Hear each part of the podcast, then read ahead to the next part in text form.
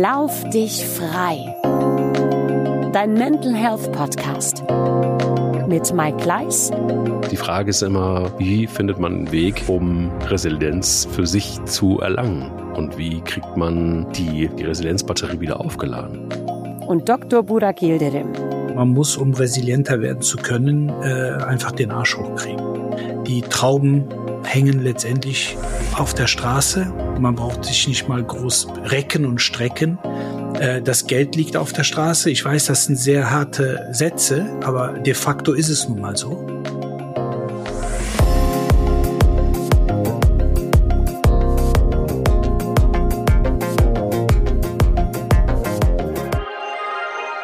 Es ist wieder soweit und ich habe mich da sehr drauf gefreut, weil endlich erfahre ich mal was über Resilienz. Endlich. Hallo Burak. Hallo, wir, haben, wir, haben wir einen Dritten heute an Bord, der uns das erzählt oder müssen wir, müssen wir uns das gegenseitig beibringen? Ich habe mir extra einen Arzt gebucht, du. Ich habe mir ja. für die Folge extra einen Arzt gebucht und dachte mir, der, der kann das bestimmt, der kann das bestimmt äh. erklären.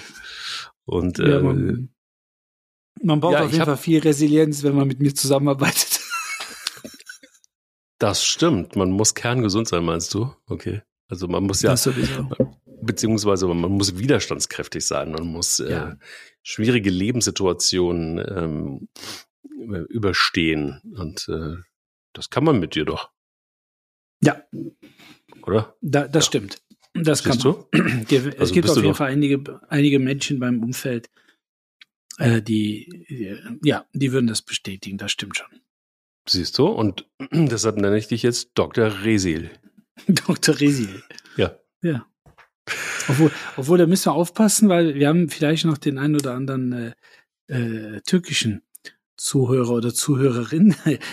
Ja. Ach, ach du liebe Zeit, habe ich da was gesagt, ja, was, ja, was ich besser nicht gesagt jetzt, hätte? Ach, Resil ist, Resil ist äh, leider im Türkischen äh, negativ behaftet. Ja. Klär mich ja, auf. Also, Klär so, uns ja, auf. so ein bisschen wie, ne, äh, äh, schä in, geht die so ein bisschen in Richtung äh, äh, schäm dich und ja. Äh, na ja, ja, ja. Oh, Dok ja, Dr. Schäm ist, dich ist natürlich auch, das ist, Dr. das ist schlecht. Dich. Shame on you. Shame on you, Dr. Resil. Aber ist kein Problem. Damit ja, die türkische genau. Community äh, zufrieden ist, es ist wirklich der Deutsche hat hier gesprochen und es ist, äh, es ist leider, ich, ich bin des Türkischen nicht mächtig, sonst hätte ich das natürlich nicht gesagt. Nein, ist man doch ja, man muss, ja. Aber äh, man, man merkt einfach, wir machen auch spontane Dinge hier. Wir treffen uns, schalten ein und dann reden wir, reden wir einfach auch mal drauf los. Von daher passt das schon. Stimmt. Wir bereiten uns zwar vor und die Themen sind klar, aber mhm. es gibt auch Dinge, die müssen spontan bleiben. Deshalb, lieber Borak, sag mir doch ganz spontan, wie war dein Mental Health Moment der Woche? Wechselhaft. Also waren einige schöne Dinge dabei. einige Dinge, wo ich mich auch geärgert habe. Ähm, aber die äh, mittlerweile kann ich meinem Ärger immer sehr schnell Luft machen und deshalb belasten die mich nicht, so dass das eben kein Mental Health Moment der Mo Woche ist. Der kann ja leider auch mal negativ sein. Ähm, nee, es waren schöne positive Sachen dabei. Ich war sehr erstaunt, dass meine jüngste Tochter schon Weihnachtsgeschenke für die Mama und für die Schwester hat. Also mhm. äh, ich kenne einige in meiner Familie und meinem Umfeld, die müssen sich dann noch überhaupt einfallen lassen, was sie zu Weihnachten wem schenken. Also ich möchte mich jetzt damit nicht ansprechen. Von daher fand ich das super. dann habe ich, Entschuldigung. Ja, dann war natürlich, gab's äh, äh, ja, ein medizinisches Schlüsselerlebnis in der äh, vergangenen Woche. Äh, vielleicht hat man das so am Rande von den ganzen großen Themen, die es ja in der Welt gibt, äh, trotzdem irgendwie mitbekommen, dass in Amerika die erste Augentransplantation durchgeführt wurde. Allerdings auch gleichzeitig mit einem halben Gesicht. Also es war sehr beeindruckend. Der junger Mann, der 2021 einen Arbeitsunfall hatte, im Grunde halbes Gesicht mehr oder weniger weggef weggefetzt, unter anderem ein Auge dabei verloren. Und dann hat man jetzt im Rahmen einer Organspende äh, ihm ein halbes Gesicht äh, samt einem Auge transplantiert und äh, tatsächlich auch alles versucht, nerval und über die Blutgefäße auch äh, anzuschließen. Ähm, und äh, das ist natürlich, das sind so Momente, äh, ja, wo man einfach, da ist man, hört sich jetzt komisch an, aber da ist man irgendwo so stolz auf die Kollegen und Kolleginnen, ne, die das dann gemacht haben, um jemandem, der ja völlig äh, entstellt gewesen ist und äh, natürlich jetzt auch mit dem transplantierten halben Gesicht plus Auge äh, natürlich immer noch entstellt ist auf eine gewisse Art und Weise, aber wenn man dann gesehen hat, dass nach der Operation seine seine Frau äh, am, am Krankenbett äh, und, und dann haben sie sich geküsst. Also das sind schon tolle, tolle, tolle Momente, tolle Situationen und sehr beeindruckend, äh, was medizinisch einfach möglich ist und vor allen Dingen, was einfach auch noch in, in der Zukunft möglich sein wird. Also da, das ist, das löst, löst bei mir wirklich absolut Gänsehaut aus. Äh, kann man vielleicht nicht ganz nachvollziehen.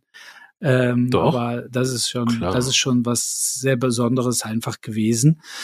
Ähm, aber in der Recherche zu der Folge mh, hm, versucht man natürlich auch oder äh, stolpert man auf die ein oder andere Kurzbiografie, ähm, wo man das Thema Resilienz irgendwie noch mal ganz anders bewerten kann ähm, und dann wirklich die Fähigkeit äh, bewundernd zur Kenntnis nehmen kann, wie Personen der Zeitgeschichte ähm, ja letztendlich mit, mit Widerständen, mit Rückschlägen, mit belastenden Ereignissen in der Vergangenheit umgegangen sind zu Zeiten, die wir uns gar nicht vorstellen können. Also wir reden natürlich immer von Krisen und Konfliktfeldern.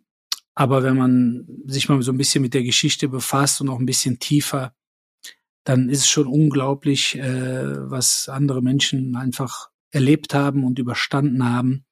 Und äh, im Rahmen dessen bin ich unter anderem auf einen amerikanischen Präsidenten nochmal gestoßen, den wir alle irgendwo kennen, vielleicht auch aus der Schule, nämlich äh, Franklin D. Roosevelt, der von 33 bis 1933 bis 1945 äh, US-Präsident war. In, und interessanterweise, das nur so als Nebenfakt, wenn man mal bei Gunther ja auch auf dem Stuhl sitzt und man wird gefragt, welcher, welcher US-Präsident ist der einzige, der drei Amtsperioden ähm, sozusagen gewählt wurde.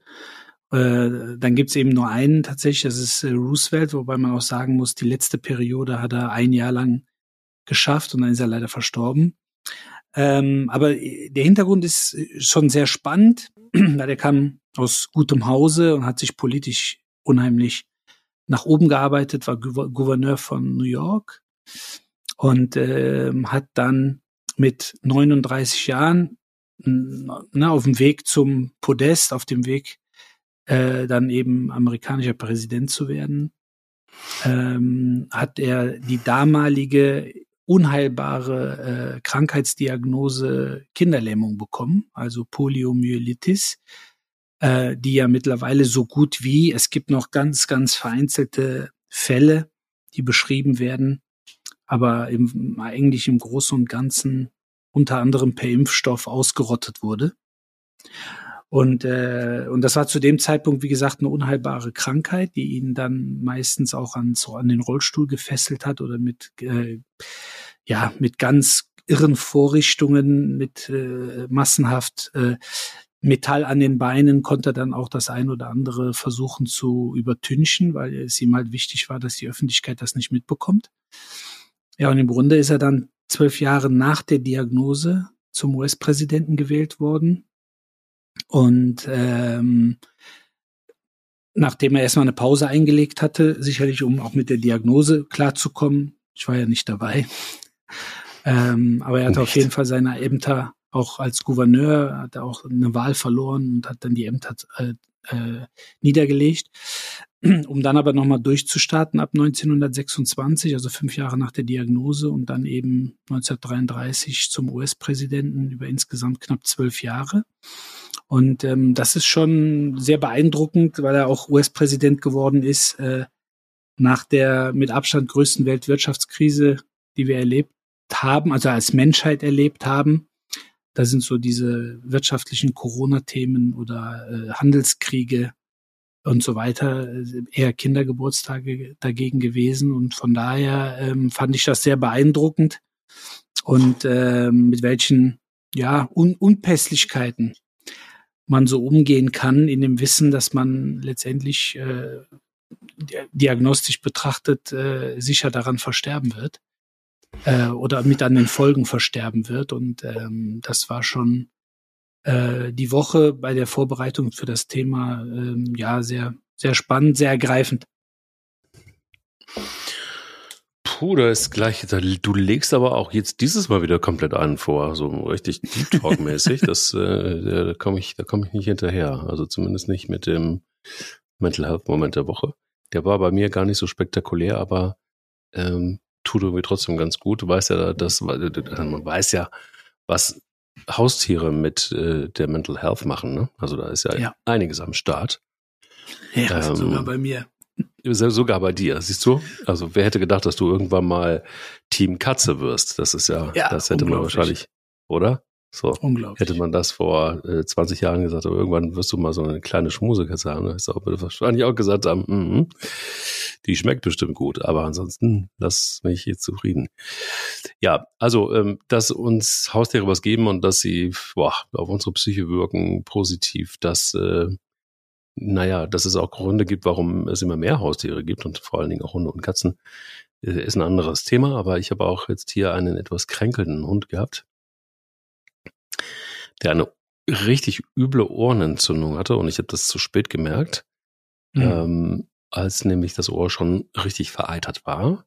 Eieiei. Und ähm, das bedeutet ja im Grunde genommen auch, dass sofort, wenn man sich ein bisschen auskennt, so Hefepilze drin sitzen und also richtig äh, ein äh, Bakterienherd. Und ähm, da macht man dann nichts anderes, also ein Tierarzt macht nichts anderes als Antibiotika erstmal und das Ohr zu reinigen. Und ähm, Du wirst es kaum glauben, aber ich hatte noch etwas Antibiotikum zu Hause von einer anderen Hundebehandlung Behandlung und habe dem Kollegen erstmal jetzt äh, über ein paar Tage Antibiotikum gegeben, das Ohr jeden Tag sauber gemacht äh, mit einer Tinktur. Plus, weil er sich da auch kratzte, habe ich eine Manuka-Salbe genommen und diese Manuka-Salbe quasi auf die Wunden stellen ähm, einmassiert und jeden Tag schön gespült und immer wieder dieses Prozedere. Und dann merkst du, wie dankbar dieser Hund ist, weil er den Juckreiz nicht mehr hat. Also, ach ja, ja, warte mal, vor der Manuka-Salbe habe ich mit, mit Zinksalbe angefangen. Dann hat sich das auch schon beruhigt und dann ähm, natürlich von innen gespült und mit warmem Wasser und auch mit Kamille. Und dann merkst du, was für eine Kraft zu ganz banale Sachen haben. Also du musst nicht mit diesen, diesen brutalen äh, Keulen immer kommen, ähm, Antibiotikum war, glaube ich, jetzt nicht zu diskutieren, weil einfach das schon zu weit war. Aber ähm, wie du so merkst, wie Naturheilmittel wirken und äh, so eine so eine stumpfe Zinksalbe oder Manuka-Salbe ähm, wahnsinnig gut wirkt und du merkst dann auch, wie wie, wie sich so ein Hund entspannt, wie er langsam aber sicher ähm, ähm, wieder in diesen normalen Prozess kommt, weil es muss ihn furchtbar gestört haben und natürlich auch wehgetan haben. Und das war mein Mental Health äh, Moment der Woche, einfach zu sehen, dass du mit relativ wenigen Mitteln ähm, ja Linderung verschaffen kannst und wenn es auch nur in Anführungsstrichen ein Hund ist, dann dachte ich an dich und dachte, das muss doch für dich eigentlich auch jeden Tag eine Erfüllung sein, wenn man da, wenn man da helfen kann. Jetzt bin ich kein Arzt, werde es auch leider nicht mehr werden in diesem Leben, aber wer weiß. Wahrscheinlich nicht. Äh, aber ich wäre ja gerne Tierarzt geworden.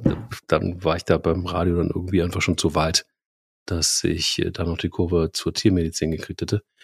Aber es ist schön. Also das ist dann einfach gut, wenn so ein Lebewesen, das dir anvertraut wurde oder dem du dich anvertraust oder wie auch immer, das sind ja Tierschutzköter, die ich hier habe, ähm, wie du dann siehst, wie ja, wie du einfach helfen kannst als Mensch. Und äh, in der Natur hätte der Hund wahrscheinlich ziemlich schwer gehabt und dann ist irgendwann ans Trommelfell gegangen und weiß der Geier. Ja, und das äh, tat gut. Und jetzt liegt er da drüben, während, während wir sprechen, liegt er da, ist sehr zufrieden, schläft tief und fest und kratzt sich nicht dauernd und alles ist gut. Ja, stark, aber das hat schon veterinär medizinische Qualität, ne? Ja. Die du da an den Tag legst. Also bei der Man Manuka-Salbe, ne? Ja. Da, das wäre für mich zum Beispiel Brotaufstrich gewesen. Du, die erste Tour habe ich mir auch so in den Hals gequetscht. Weil Manuka, das hört sich einfach, das hört sich einfach nach Brotaufstrich an. Ja. Also jetzt für mich nicht äh, Veterinärmediziner. Nein, ja. Spaß beiseite, aber ist doch ist wunderbar. Ich glaube schon, du hast ja gesagt, äh, das Antibiotikum war wahrscheinlich ähm, äh, auch gerechtfertigt. Gibt ja einen schönen Spruch, da wo Eiter ist, muss er raus. Und ähm, das ist natürlich, äh, da muss man auch nicht warten, bis sich das irgendwo reinfräst ja. und äh, das ganze Gewebe zersetzt. Also von daher denke ich, in dieser Konstellation mit äh, homöopathisch naturheilkundlichen Methoden plus Antibiotikum, ähm, ja, sehr beeindruckend. Also äh, natürlich bin ich ja medizinisch grundsätzlich vom Fach, aber ich muss sagen, wenn unsere Katze das gehabt hätte, ich hätte wahrscheinlich meine Frau gefragt. Hör mal, was machen wir jetzt? Ja. Da hätte sie gesagt, wie? Der hat was? das und das, was würdest du denn sonst machen? Ja. Aber daran sieht man, man muss einfach eins und eins zusammenzählen und ähm, ja, dann kann man. Wenn sie, so wenn sie dich gefragt hätte, wo ist denn die Manuka-Salbe, dann hättest du wahrscheinlich gesagt, die habe ich gestern auf dem Roggenbrot gehabt. Ja, richtig, ja. neben Nutella und Nutoka. Manuka, Nutoka. Ja, verrückt. Die Kraft des Manuka-Honigs, also ähm, ja. das ist ein. Ist nicht äh, zu unterschätzen, ne? Nicht zu unterschätzen, gutes Zeug. Wirklich ja. gutes Zeug.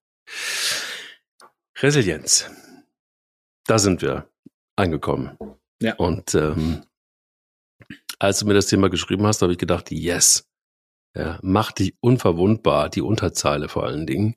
Die ja. hat mir sehr gut gefallen. da habe ich gedacht, ich. so, als ich mal auf meinem Crosstrainer stand, habe ich auch gedacht, das wäre perfekt, wenn ich äh, diese Folge vielleicht vor ein paar Jahren gehört hätte. Ja. Dann wäre mir wahrscheinlich einiges erspart geblieben.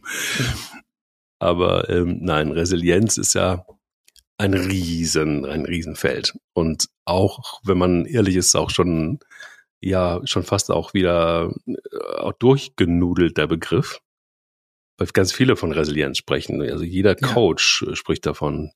Ähm, gut, gute Ärzte sprechen davon. Und am Ende des Tages steckt ja eigentlich nur wirklich die psychische Widerstandskraft, ähm, um wirklich Lebenssituationen gut meistern zu können.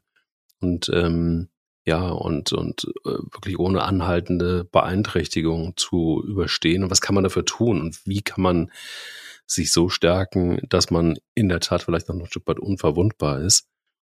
Ähm, spannende Frage. Und äh, da, vielleicht erstmal die Frage an dich, wie bist du auf das Thema gestoßen und ähm, warum war es dir ein Anliegen, das mal zu besprechen?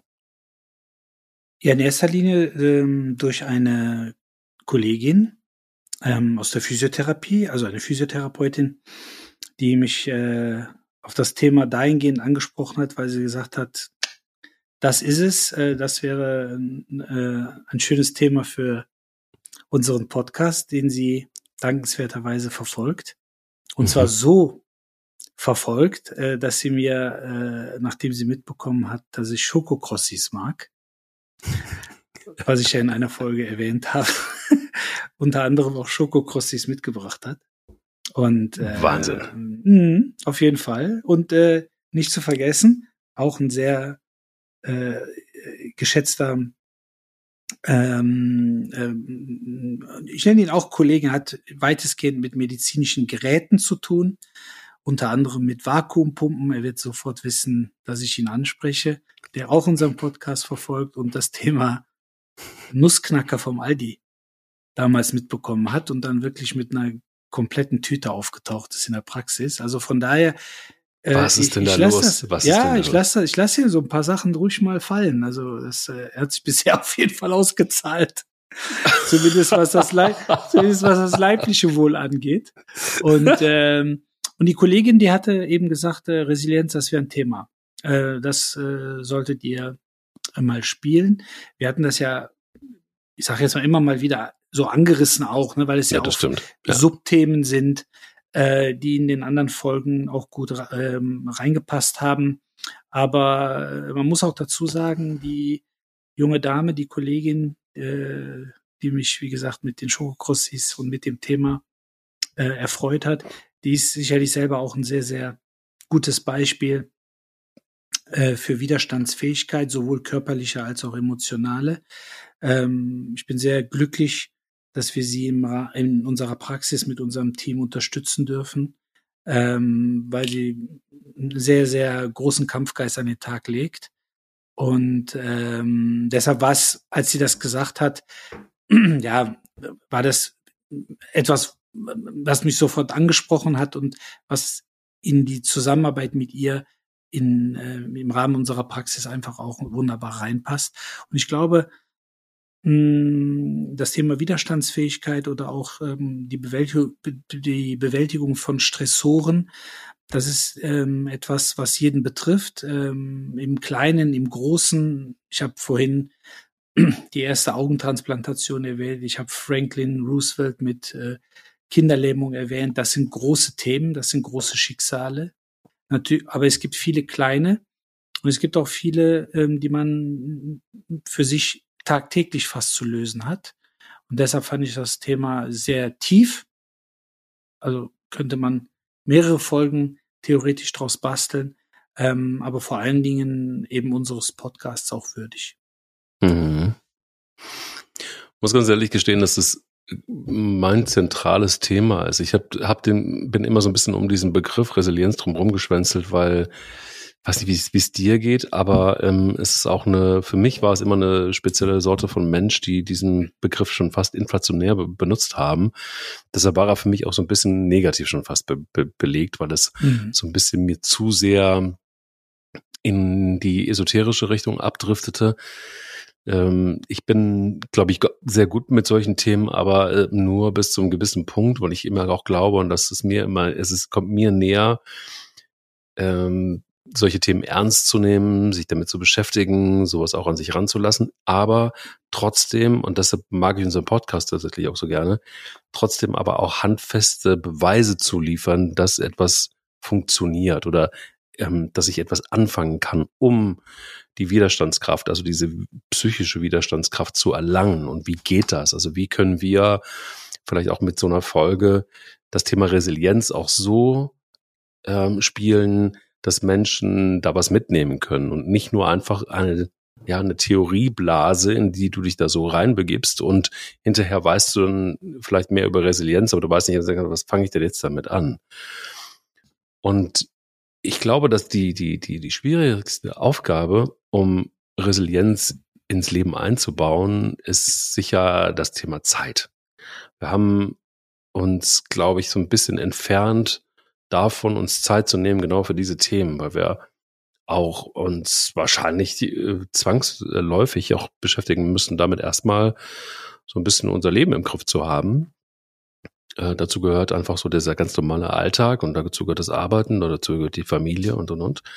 Und wir haben immer mal wieder auch über Me-Time gesprochen und hier kommt's für mich zumindest, es ist wahnsinnig eng miteinander verknüpft. Also wenn ich denn wirklich diese Widerstandskraft haben will, brauche ich vor allen Dingen Zeit für mich. Ich muss ja irgendwo was auch für die Entwicklung der Resilienz tun. Das ist ja nicht etwas, was ständig verfügbar ist und ein Jungbrunnen ist, aus dem ich die ganze Zeit schöpfen kann, sondern ich muss mich darum kümmern. Ich muss mich um mich kümmern und ich muss mich auch darum kümmern, diese Resilienz ähm, auch leben zu können, ähm, stückchenweise, wenn sie mir verloren geht, auch wieder aufzuladen.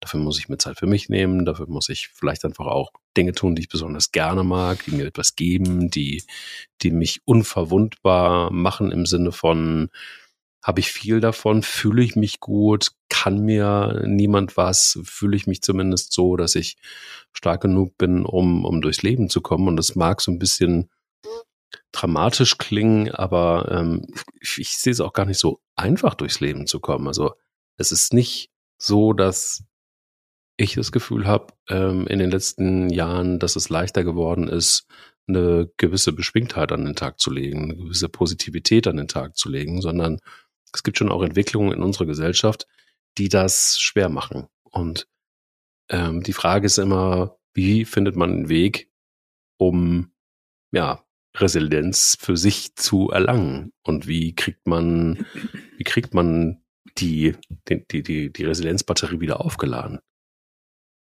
In erster Linie, indem man zunächst, ich spreche jetzt mal aus meiner Sicht, wie ich das bewerte und für mich einsetze, ähm, dass man versteht und checkt, dass das nichts ist, was man verliehen bekommt. Also da kommt keiner um die Ecke und sagt so, Resilienz Grad 1 bis Grad 4, der wird, das wird jetzt verliehen. Und sie haben jetzt schon Grad 3 erreicht. Ähm, ja. wir, wir verschwinden natürlich in einer gewissen Passivität oder ver, ver, verrennen uns in einer gewissen Passiv Passivität, äh, was einfach das Thema, wie gehe ich mit Informationen um, wie gehe ich mit Nachrichten um. Wir konsumieren, ähm, schaffen uns aber teilweise nicht mal eigene Meinungen zu bilden, ähm, sondern Meinungen einfach äh, zu übernehmen. Ich habe das mal etwas äh, ja provokativ, ne, äh, betreutes Denken genannt. Ähm, und äh, Resilienz ist etwas, und deshalb haben wir es auch vorhin schon mal angerissen, das ist eine Fähigkeit. Oder macht dich unverwundbar bedeutet, dass man nicht einfach sich nur ein Cape eines Superhelden umbindet und dann eben unverwundbar ist, sondern macht dich unverwundbar heißt mach. Das heißt, du musst in Aktion treten.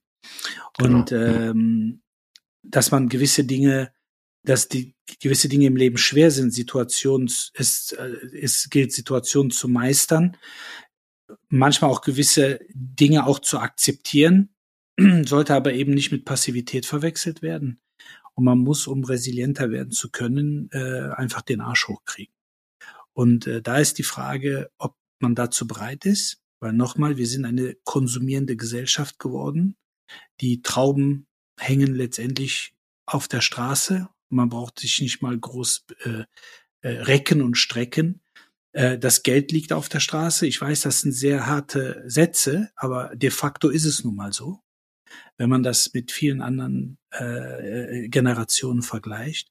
Und deshalb ist es halt immer eine Frage, ähm, wie, wie bin ich bereit, ähm, erstmal einzustecken und daraus so die Kräfte zu ziehen, um zu sagen, so jetzt trete ich in Aktion und äh, versuche aus dieser statischen, vielleicht sogar lethargischen Haltung herauszukommen und äh, im Laufe des Lebens eben einen gewissen, ich nenne es mal Schutzpanzer zu entwickeln. Und hier kommt es, ich glaube, ein wesentlicher Punkt ist, dass, das du gerade angesprochen ist, den Arsch hochzukriegen und ähm, was für sich zu tun. Und dafür, also da gehört für mich eindeutig, obwohl das erstmal ein bisschen fern liegt, wenn es um Resilienz geht, ähm, dafür gehört auch für mich eine gewisse Körperlichkeit dazu. Mhm. Und dazu gehört, und deshalb heißt der ähm, Podcast ja auch Lauf dich frei, weil es auch oftmals einfach um Bewegung geht oder Laufen geht. Dazu gehört zum Beispiel einfach auch das Laufen mit dazu ähm, jetzt in meinem Fall, aber es ist eigentlich auch total egal, ob ähm, welche Sportart es auch immer sein mag. Aber diese Unverwundbarkeit so beim Laufen, das hat zum Beispiel den Vorteil, dass wenn man das regelmäßig macht, ähm, dann hat es sofort auch eine Art von Unverwundbarkeitsgefühl, weil man natürlich auch für sich selber erstmal einen Weg gefunden hat, sich besser zu fühlen, ähm, dann bist du, wenn man es nicht auf dem Laufband tut, was ich nicht hoffe, ähm, bin, bin immer sehr dafür, draußen zu laufen, ähm, dann äh, lauf mal zwei Stunden durch den Regen und komm dann rein und, und, und äh, nimm eine heiße Dusche, da fühlst du dich tatsächlich schon auch unverwundbar. Ja. Weil du das Gefühl hast, du hast was getan, du bist da, bist da durchgekommen du bist durch eine Situation gekommen, ich bin auch schon durch Stürme gelaufen, äh, durch Schnee gelaufen, ähm, vereiste Wege, ähm, dann aber auf der anderen Seite auch wieder bei 40 Grad, äh, 30 Kilometer lang und, und äh, du kommst da durch und, und der Körper und deine Seele merkt, was du im Stande bist zu leisten. Und dieses, dieses Gefühl macht ein Stück weit unverwundbar, weil es kräftigt dich nicht nur muskulär ist, sondern es kräftigt dich einfach auch ähm, vom Kopf.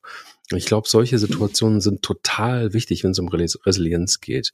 Nämlich Erlebnisse, die dir beweisen, du kannst das. Ob das körperlich ist oder ob das geistig ist. Und das ist was, was ich nenne es immer auch die Motivation, die von innen kommt, ist die Motivation, die die aller, aller, aller wertvollste ist. Jeder Chakra-Trainer, jeder Psychotherapeut, jeder äh, Personal Trainer kann dich zwar motivieren, das tut dir bestimmt auch in irgendeiner Form gut, Aber die wahre Motivation ist immer die, die von innen kommt. Und das ist übrigens auch das Elixier, aus dem Resilienz besteht. Hundertprozentig von überzeugt. Und für mich ist es immer dramatisch zu sehen, dass Menschen nicht an einer entscheidenden Stelle dann irgendwann in den Hintern hochkriegen. Ich glaube, wir alle, also sowohl du als auch ich hatten Phasen im Leben, wo wir genau wussten, ey, wir müssen dringend was für uns tun. So, äh, so ist das nicht gerade geil, wie wir uns äh, ernähren, wie wir, ähm, wie wir arbeiten, wie viel wir arbeiten, wir trinken zu wenig oder gar auch zu viel, ähm, was auch immer. Und dann, ähm, glaube ich, ist es bei dir und mir so, dass wir dann irgendwie was äh, in uns haben, wo wir dann den Hebel umlegen können und dann geht's wieder in die andere Richtung. Ein Riesenglück. Also ich bin, bin jemand, der, der, der, der wahnsinnig dankbar dafür ist, dass, dass das geht. Also es gibt bei mir sowas wie Disziplin für mich selber und weiß, ich kann jederzeit was, was verändern. Auch wenn das natürlich wieder Arbeit bedeutet, auch wenn das bedeutet, ich muss mich mit mir selber beschäftigen. Aber auch da wieder rauszukommen, macht dich dann stärker und füllt deinen Resilienzspeicher auf. Und, und, und das ist sowas, was ich mir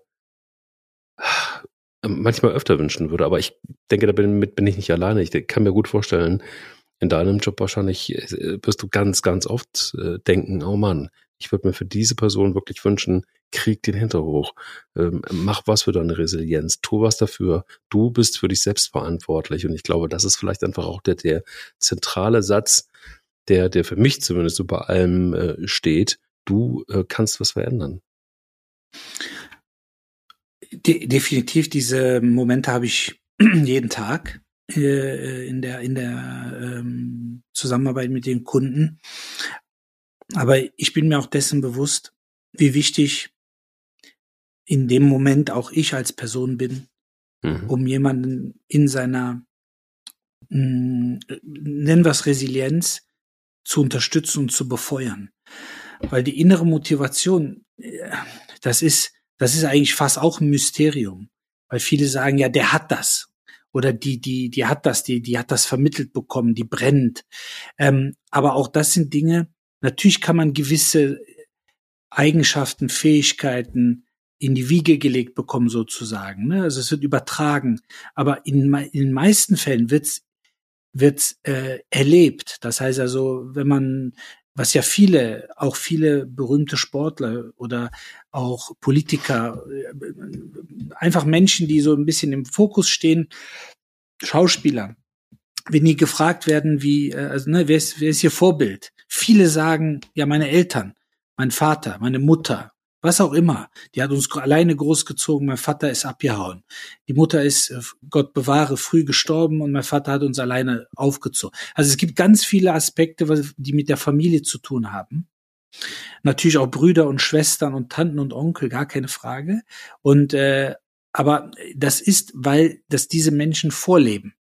Und dann kann man auch eine innere Motivation oder so ein inneres Feuer, das man besitzt, das kann dann auch zum Lodern gebracht werden. Und in der Interaktion mit den Kunden ist es natürlich so, die haben ja erstmal einen, ein Beschwerdebild, die haben ein, ein Problem, nennen wir es mal so.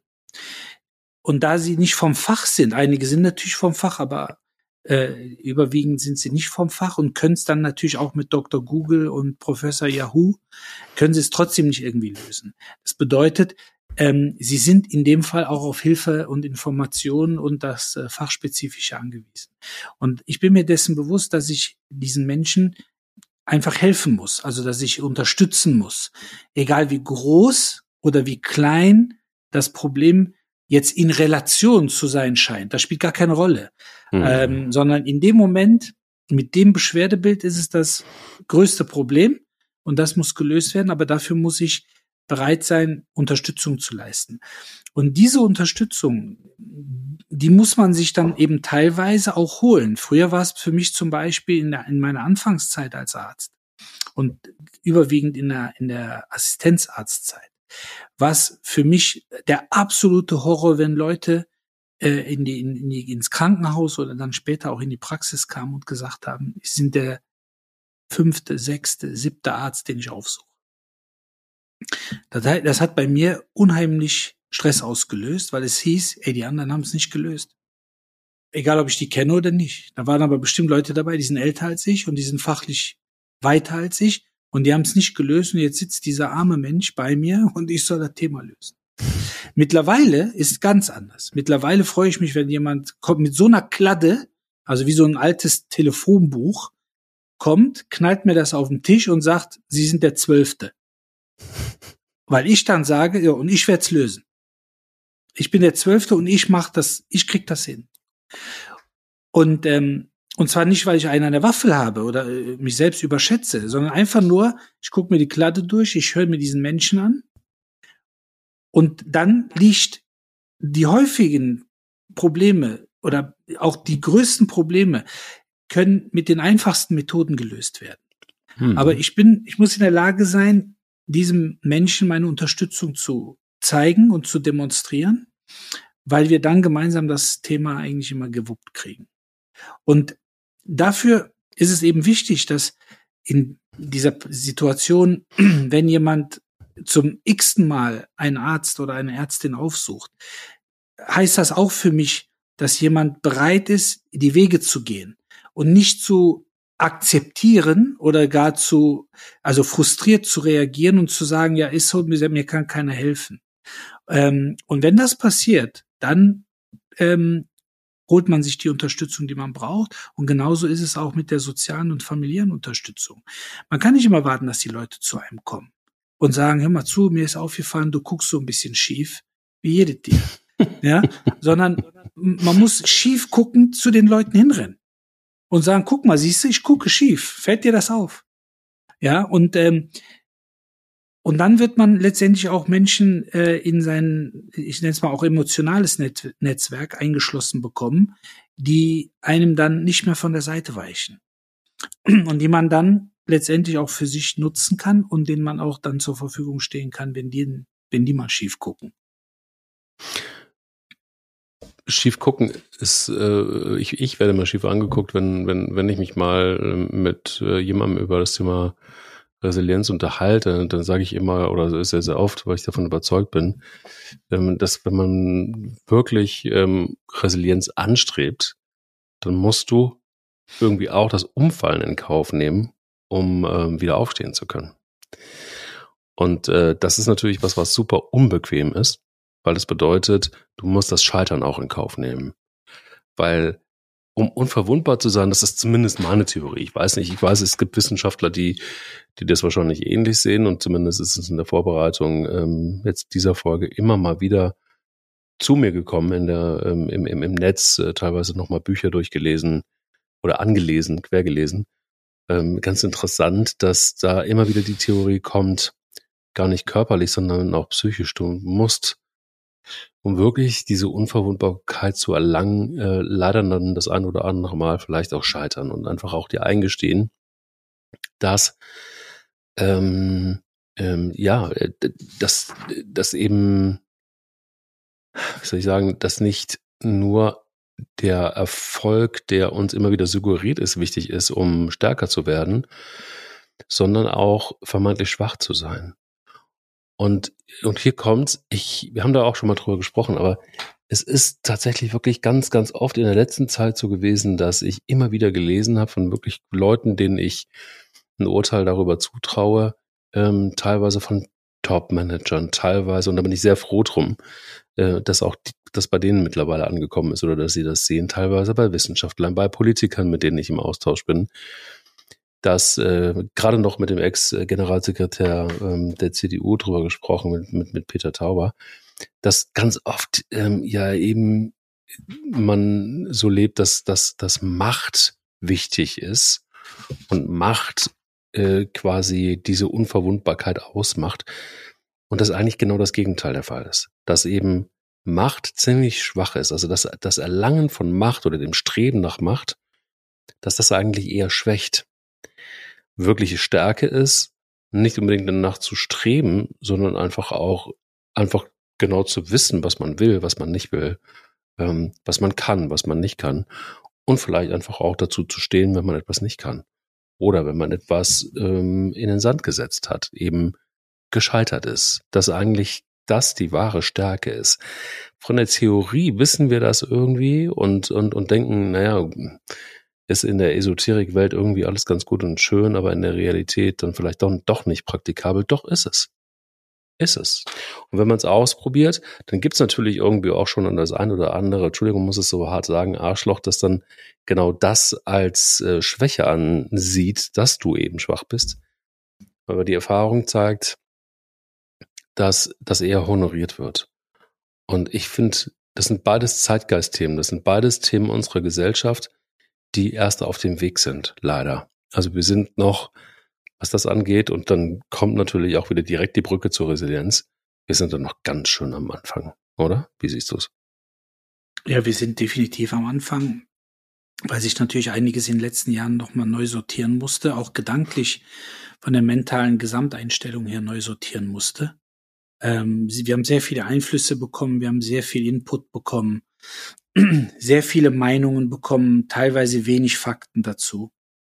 Und ähm, ich glaube, das äh, muss auch jeder für sich erstmal äh, akzeptieren und auch akzeptieren, dass man, ich glaube, speziell die letzten drei, vier Jahre haben das gezeigt, dass man eben nicht alles im Leben auch kontrollieren kann.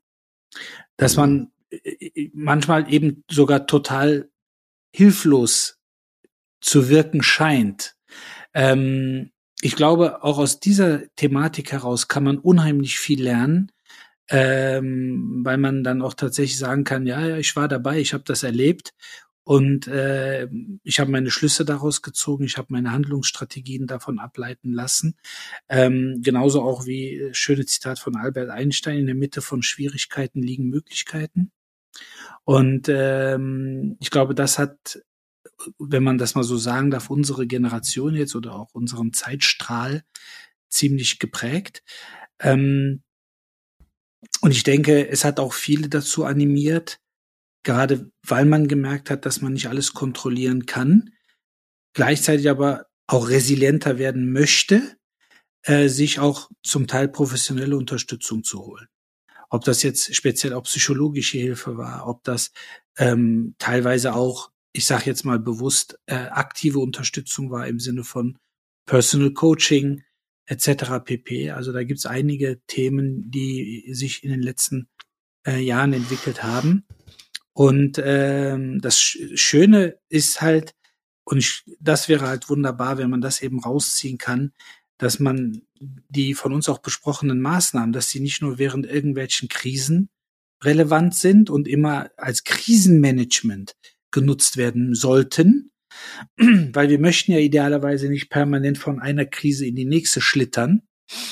Ähm, mhm. und teilweise haben wir auch parallele Krisen, sondern diese Mechanismen, diese Erfahrung, die man da gemacht hat, die kann kontinuierlich eben in den Alltag integriert werden, um langfristig persönlich Resilienz aufzubauen, aufzubauen und zu stärken.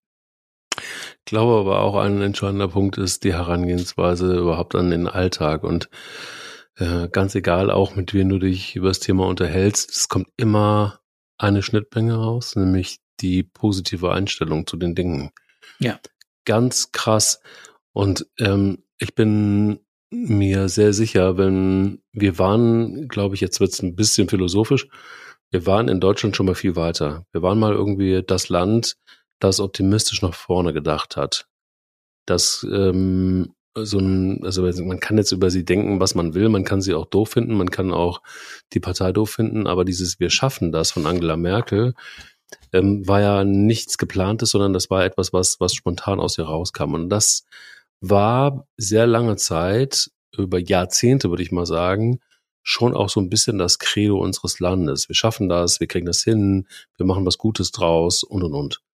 Spätestens nach Corona ist alles nur noch am Jammern. Und es ist alles dunkel. Und es ist das nicht. Und das funktioniert nicht. Und, und das ist auch nicht gut. Und der Habeck ist ein Arschloch. Und äh, ähm, äh, abgesehen davon äh, muss Christian Lindner jetzt auch was tun, damit wir wieder bauen können, alle. Äh, Senkung der Mehrwertsteuer, das muss her, das, wird, das muss passieren und jenes und die Politiker sind sowieso das Letzte. Das heißt, was ich sagen will, ist, wir waren meiner Meinung nach wirklich mal besser, wenn es um den Optimismus geht und nicht nur für die großen Themen, sondern auch für die Themen, für unsere Themen. Also für das, was dich betrifft, das, was mich betrifft im Alltag. Und davon überzeugt zu sein, und jetzt wird es dann doch wieder nicht nur philosophisch, sondern auch esoterisch, ähm, dass die Dinge schon wieder ins Lot kommen. Und dass es auch, vielleicht Stichwort Self-Fulfilling Prophecy, dass wenn du etwas positiv denkst, du wahrscheinlich gute Chancen hast, dass es auch gut wird. Also mein Beispiel zum Beispiel Klassiker, wo, wo es mir wieder aufgefallen ist. Ich wusste in dem Moment, also wir haben ja auch das letzte Mal drüber gesprochen, dass ich bei dir auf der Pritsche war, aber ich wusste, als ich in diesen, äh, in diesen, äh, in diese MRT-Röhre reingefahren bin, das wird schon werden. Also ich krieg das irgendwie hin. Also ich, ich weiß, das muss ich jetzt einmal machen. Das ist alles doof, ist nicht unbedingt das angenehmste äh, wird vielleicht einfach auch so in der Analyse dann äh, auch nicht so richtig gut werden. Aber es wird nicht so sein, dass ich mein Ziel nicht mehr erreichen kann. Ähm, ähm, ähm, vielleicht doch wieder zu trainieren, doch wieder in die Nähe dessen zu kommen, wo ich mal war.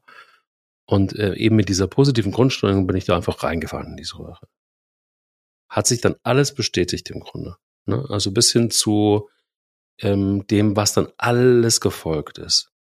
Und auch dann irgendwann festzustellen, ach guck mal, es funktioniert auch, dass das, was wir uns da ausgedacht haben oder was ich mir ausgedacht habe, dass das auch funktioniert.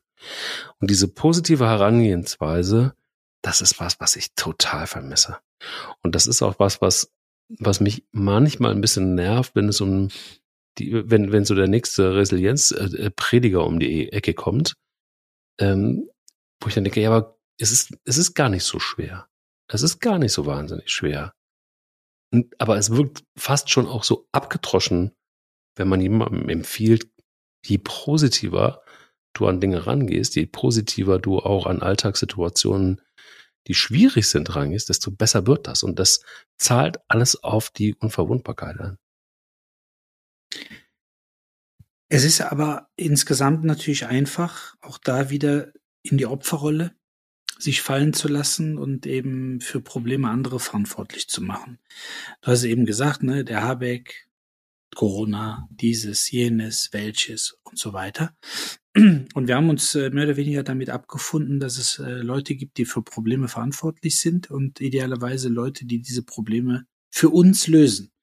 Aber die Frage ist, und das ist auch eine Form des positiven Denkens, meiner Meinung nach, sei doch selber mal das Problem.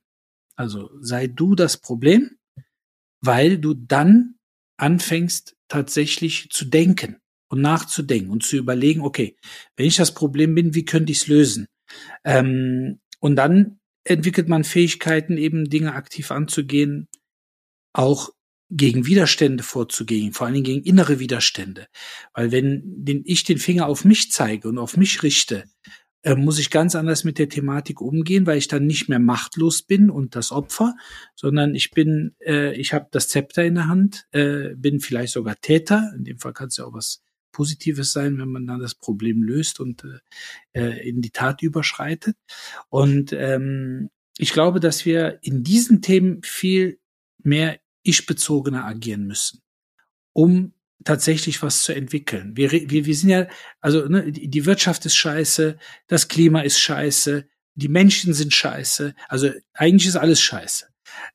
Das stimmt ja gar nicht. Also de facto stimmt das nicht. Mhm. Ähm, und wenn ich de facto sage, dann nicht, weil mir diese beiden Begriffe gerade eingefahren sind, sondern weil es faktisch nicht korrekt ist. Faktisch leben wir, ich habe das schon mal in einer anderen Folge gesagt, faktisch leben wir in ein, im Schlaraffenland.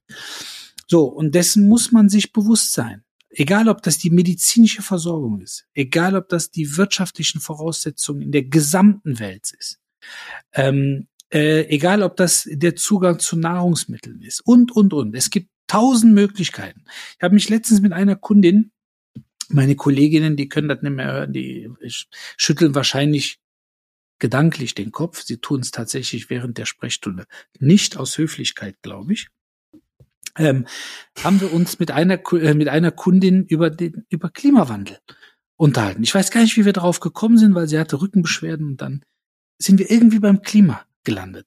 Und und ich habe gemerkt, wie in Anf also in Anführungsstrichen, ne, wie wie wie verzweifelt die Dame war, weil sie gesagt, hat, das ist ein Riesenproblem. Ein Riesenproblem. Und ich habe dann gesagt, ja, wie wollen wir es denn lösen? Ja, gar nicht. Ja, sag ich, dann ist das doch kein Problem. Doch, ein Riesenproblem. Und ich habe da richtig Angst vor. Und dann sage ich, ja, aber wie wollen wir es denn lösen? Und dann sagt sie wieder gar nicht, weil wenn man sich die großen Nationen, die Industrienationen anschaut und die Chinesen bauen Kohlekraftwerke und der macht das und der macht jenes, äh, dann habe ich gesagt, ne, genau, und die Tanker äh, schwimmen noch übers Meer und äh, dieses und Kreuzfahrtschiffe und bla bla bla. Ähm, ja, sage ich aber, wollen Sie mir jetzt sagen, dass Sie sich damit abfinden, dass das äh, für Sie jetzt ein Problem ist, das unlösbar ist? Ähm, und dann ging es um, um das Thema Kapital. Und ja, die, die großen Firmen und die Lobbyisten und äh, was weiß ich, die sind alle mhm. daran interessiert, dass das, dass sie sich die Taschen weiter vollstopfen. Sag ich, Fakt ist, jedes Problem, was die Menschheit bisher hatte und auch letztendlich gelöst hat, ist letztendlich nur mit Kapital gelöst worden. Wenn wir am Ende des Tages den Klimawandel besiegen wollen, geht das nur mit Kapitaleinsatz. Das geht nicht mit Beten. Also Beten ist auch wichtig, tue ich jeden Abend. Aber ähm, nur mit guten Gedanken und warmen Worten werden wir unter anderem den Klimawandel nicht äh, hinbekommen. Das heißt, äh, oder den Klimawandel sozusagen nicht äh, stoppen, begünstigen, ja. stoppen, verbessern können, was auch immer. Und ähm, irgendwann biss sie sich quasi so in den Schwanz, dass sie dann gesagt hat, ja, äh, wir können ja dann irgendwann in ein paar Jahren mal drüber sprechen. Ja, sag ich, das können wir gerne machen, aber ich sag, mach mir vor dem Klimawandel mit Sicherheit nicht in die Hosen, weil ich weiß, dass wir das Thema auch lösen werden und besiegen können, in welcher Form auch immer, weil wir einfach, weil wir uns weiterentwickeln, weil wir viele, viele Probleme, die mittlerweile nämlich gar keine mehr sind. Also ich sage immer, wir heilen HIV, wir heilen, wir heilen HIV positive Menschen. Und das sind alles so Dinge, ähm, unter anderem, ne, da gibt es noch viele andere Beispiele, ähm, wo wir letztendlich versuchen, aktiv Problemlösungskompetenzen zu entwickeln. Aber nicht, indem wir einfach nur das Problem benennen und sagen, ja, äh, das werden wir nicht lösen können. Es ist so absurd, weil äh, das, was du gerade ansprichst, ist äh, für mich, es gipfelt im Moment gerade so ein bisschen, und das, das hat wirklich nichts mehr mit Resilienz zu tun. Das hat auch nichts mehr mit, mit, äh, wir kümmern uns um uns selber und kümmern uns um die, die elementaren Dinge. Ich, ich sage immer, solange wir uns mit Dingen beschäftigen können, die so scheißegal sind am Ende des Tages und die, solange wir uns, also solange es einen riesen Raum gibt für Themen, wo du dir so mit ein bisschen Abstand da stehst du daneben und schüttelst im Kopf und denkst so, what the fuck? Was, was, was müllen wir uns denn? Was, was geben wir uns denn? Wenn wir uns das Thema A oder B wirklich in dieser Breite gönnen, äh, dann scheiß auf Resilienz. Das werden wir nicht, das werden wir nicht erreichen. Mein ja. Beispiel jetzt gerade von heute, vier Stunden her, oder vor, vor nee, fünf, sechs Stunden kam die Meldung. Hessen, neue Regierung, Boris Rhein hat die Grünen rausgeschmissen, ähm, äh, macht es jetzt mit der, mit der SPD. Und äh, da gibt es eine Riesenaufregung um ein geplantes Genderverbot an Schulen und Unis. Das heißt also, diese neue Koalition hat sich also zum Ziel gesetzt, das Gendern zu verbieten. Wow. Ja. Das ist doch eine Meldung. Das ist was, wo ich sage so, ah, noch ein Verbot. Lass die Leute doch machen, was sie wollen. Lass sie doch gendern. Ja. Lass sie doch Lass sie doch, wenn sie das richtig finden, äh, Vorständinnen sagen. Lass sie doch was auch immer. So, also wenn es ihnen damit besser geht, ja, dann sei es doch so. Da kommt also wirklich eine Regierung. Wir haben diese Regierung gewählt, oder beziehungsweise die Hessen. Jetzt beschäftigt sich der Ministerpräsident mit seinen neuen Leuten, mit seiner neuen Koalition damit, das Gender an Unis zu verbieten. Da fällt mir nichts mehr ein. Und dann reden wir auf der anderen Seite darüber, dass dieses Land tatsächlich müde ist und dass wir durchaus mehr Achtsamkeit brauchen für uns selber und für ja. andere. Dass wir durchaus dem Thema Resilienz und Unverwundbarkeit und auch psychische Stärke äh, mehr Raum, Raum geben müssen. Und nochmal, da zeigt sich dann wieder an solchen Beispielen, wie weit wir davon in Wahrheit noch weg sind. Das mag irgendwie alles sehr gut klingen und das ist eigentlich das ist dann, und das, lass uns das vielleicht auch den, äh, dann bei der Wahrheit mal äh, bleiben, es ist schon auch ein, ein Champagnerproblem.